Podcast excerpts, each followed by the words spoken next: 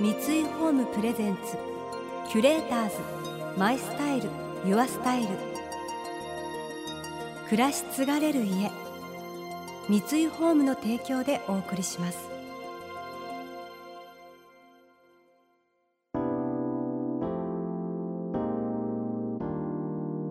溢れる情報の中で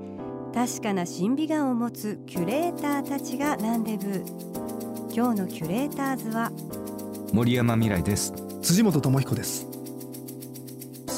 想像力を刺激する異なる二人のケミストリー。三井ホームプレゼンツキュレーターズ。マイスタイルユアスタイル。ナビゲーターは田中れなです。今日のキュレーターズは俳優でダンサーの森山未来さんとダンサーで振付師の辻本智彦さん。幼い頃からダンスに触れ舞台デビューの後映画テレビドラマなどでさまざまなキャリアを積み近年ではダンスパフォーマンス作品にも積極的に参加している森山さん。一方2007年にシルク・ド・ソレイユの日本人男性ダンサーとして初めて起用された辻本さん。現在は振付師としても活躍。米津玄師さんのミュージックビデオやポカリスエットの CM などを手掛け各方面からオファーを受けています。そんなお二人は2010年に嗅覚牛尾というパフォーマンスユニットを結成し活動を続けています。お二人の最終週となる今回はキュレーターズたちが想像力を刺激する週末の過ごし方を提案するキュレート・ユア・ウィークエンド。今回はその嗅覚牛尾にフォーカスします。11月の新作公演では新しいチャレンジを行うようです。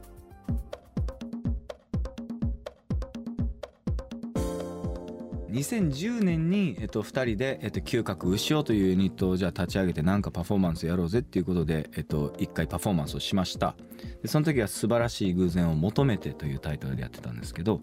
そこから2017年もう一度その2人でやろうって言ってやったのが「えー、素晴らしい偶然を集めて」っていうタイトルでやりました。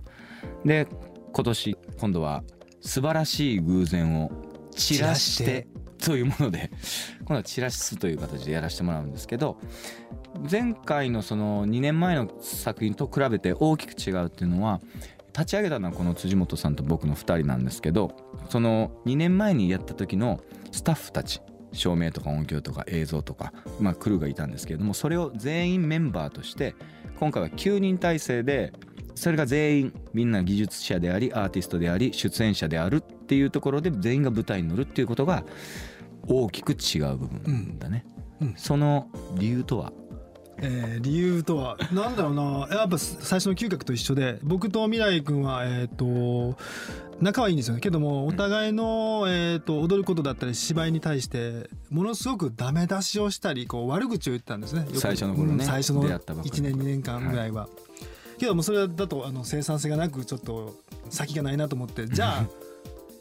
一緒にパフォーマンスやろうぜっていうことだったと、ね、はい、それが最初に立ち上げたきっかけですね。うん、と一緒のようにメンバーも、うん、いやいや一緒にやるならば才能見せろよっていう。ことだと思うんですよね。なんか、うん、多分僕がまあ思ってるのは大きなクルーメンバーになればなるほどどうしてもやっぱヒエラルキーみたいなものが出てきてしまう。うんその演出家の言うことを聞く役者とか、うん、えー、振付家の言うことを聞くダンサーとか、うん、もうそのこうなんていうか一方通行の関係値がやっぱ多すぎて、みんながあのいろいろ提案したりとかアイデア出したりとかしながらいろいろ揉んでってで最終的に振付家だったり演出家があそれ面白いからそれにしようって決めるみたいなことがそういうそのなんていうか健全なコミュニケーションをしながらものづくりができる場が絶対にあった方がいい日本にももっとっていうのはやっぱずっと日本にいると痛感しててそれで今例えば音響からもここでこんな風な音が入れれると面白いかもしれないとか照明側からもこういう照らし方があるかもここはこんな照明色味がいいとかお互いにアイデアとかサジェッションが交錯して物事がこう膨らんでったり構築されていくそんな空間をもしくは関係値を作ってみたいっていうのがまあ理由の一つではある、ね、そうだね。だから長くやっていくにはその作り方じゃないと面白くないなと思ってきたんだと思うんだよそうそう。長くやるっていうね、うん。今回僕らのその目標でもあって。ずっとこの嗅覚潮というその活動をライフスタイル的に続けていくっていうイメージがあって。でそのために何ができるのかっていうことをまあ考えてたりもしますね。うん、具体的にダンスパフォーマンスだと思ってもらうべきか。うんダンスとまあ役者さん、芝居に特化した人たちがやってるよ。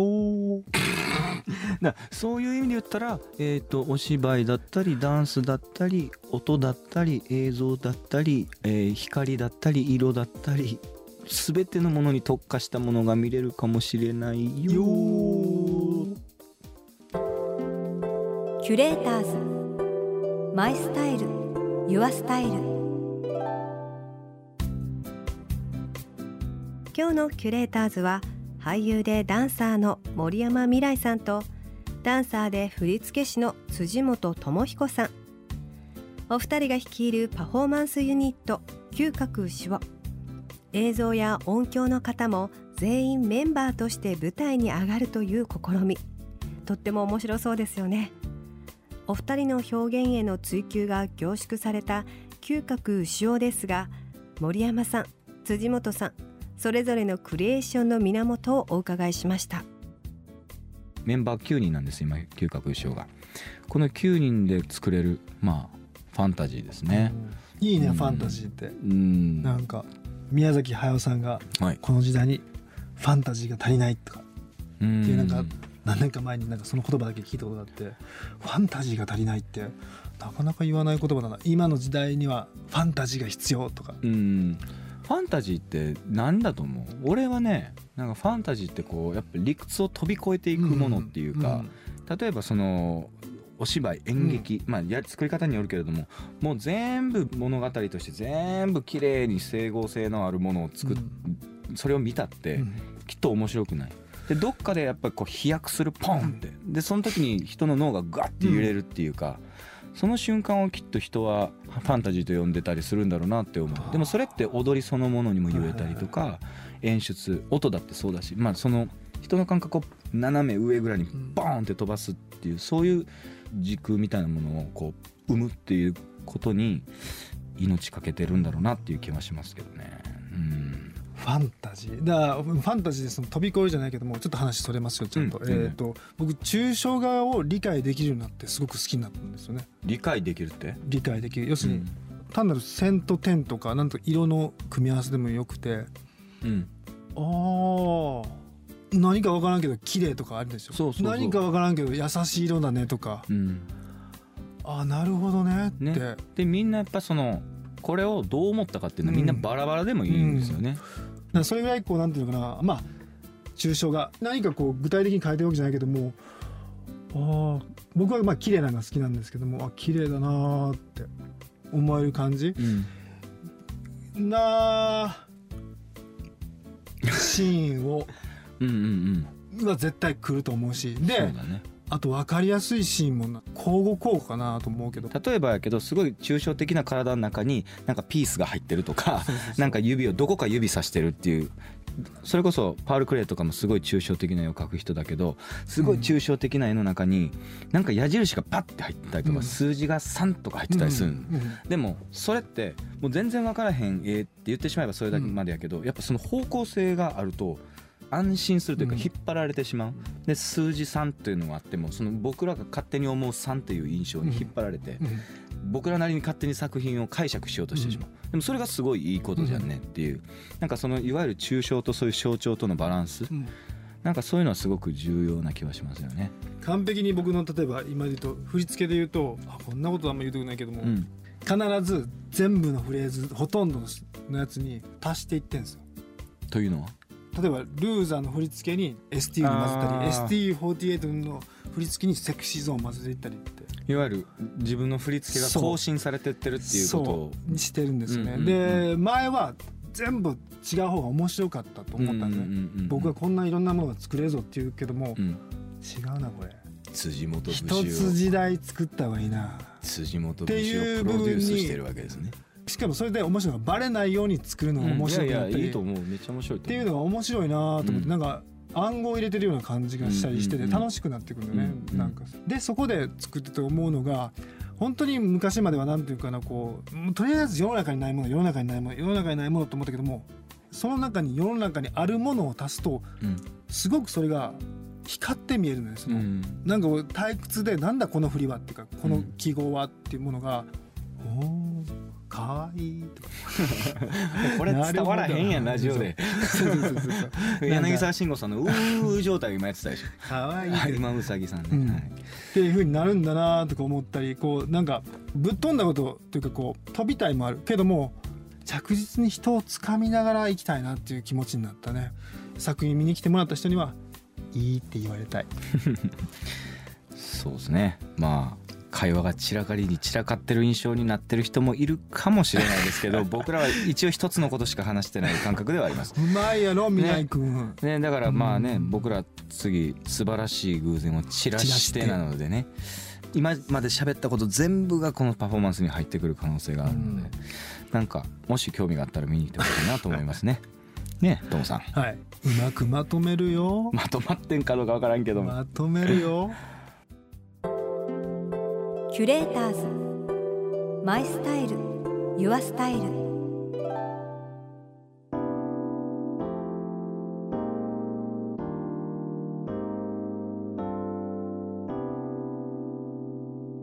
田中麗奈がナビゲートしてきました。三井ホーム presents。キュレーターズ。 My style。Your style。今日のキュレーターズは俳優でダンサーの森山未來さんとダンサーで振付師の辻本知彦さんとのお話をお届けしました。辻本さんの作るダンスの表現をこう抽象画として例えていくことがもう非常に分かりやすくてなんかすごくダンスをそうやって今まで見たことがなかったけどそのパールクレイの確かにその記号とか分かりやすいものあこれはもうどっからどう見てもリンゴだなラクダだなって分かるんだけど確かにモヤモヤっとしてるところもあって多分自然の、ま、木だったりその太陽だったりするけどはっきりはしてないすごくいろいろ想像をかきたてられる抽象的なところそこ好きなんですけどでもそれだけじゃないから迷子にならないんですよね。なんかダンスにもそういう絵画と通じる芸術がやっぱり入ってるんだなと思ったらもうすごくワクワクしてダンスの新しい見方を私たちにこう提示してくれたようなもうそんな本当に素晴らしいお二人のトークでした。お二人のユニット嗅覚牛尾の新作公演「素晴らしい偶然を散らして」は11月22日から12月1日まで神奈川横浜赤レンガ倉庫1号館で開催されます。チケットなど詳細はオフィシャルサイトをご覧ください。番組ホームページでは今日のお話をポッドキャストで聞くこともできます。これまでの森山さん辻本さんのお話も遡って聞けますのでぜひチェックしてみてください。そしてこの番組では感想やメッセージもお待ちしています。送ってくださった方には月替わりでプレゼントをご用意しています。今月はディプティックのミニキャンドルローズです。ディプティックは1961年にフランス・パリで誕生したフレグランスメゾンで現在も人気のブランドとして成長を続けています。発売以来およそ50種類以上ものバリエーション豊かな香りを生み出していますがその中でも人気が高いこのローズはさまざまに変化する一抱えの優しいバラの花束をイメージさせます。またインテリアライフスタイルなどあなたの暮らしをより上質にする情報はウェブマガジンストーリーズのエアリーライフに掲載しています。今月のリコメンドトピックはチェコからの暮らしのニュース後編です。詳しくは番組のホームページをご覧ください。来週はモデルでタレントの田丸真紀さんとヘアサロンツイギーのオーナースタイリスト松浦美穂さんをお迎えします。それでは素敵な週末をお過ごしください。田中れなでした。三井ホームプレゼンツキュレーターズマイスタイルユアスタイル。暮らし継がれる家。三井ホームの提供でお送りしました。